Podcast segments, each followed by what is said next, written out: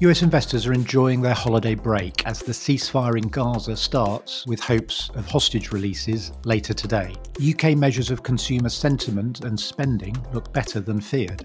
As measured by GfK, UK consumer confidence is improving, albeit bumping along the bottom at negative 24 for November versus negative 28 in October. The ASDA survey of consumer residual spending power, not often mentioned in mainstream media, was up 12% in October, the strongest growth rate it has seen in over two years, driven by falling inflation, now 4.6%, and growing real wages, up about 7%.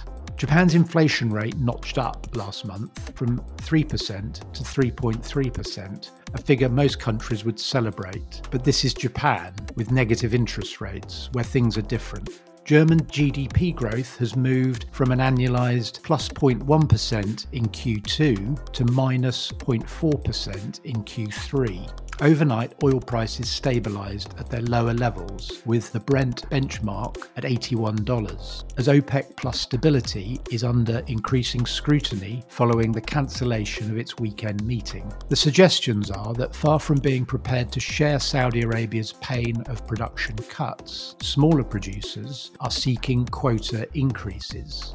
With major oil consuming economies such as Germany slowing down, there is a risk that oil breaks down below its current established trading range. Sweden has just reported its sixth consecutive month of negative producer prices. So, for much of Europe, deflationary recession has overtaken inflation as the main fear.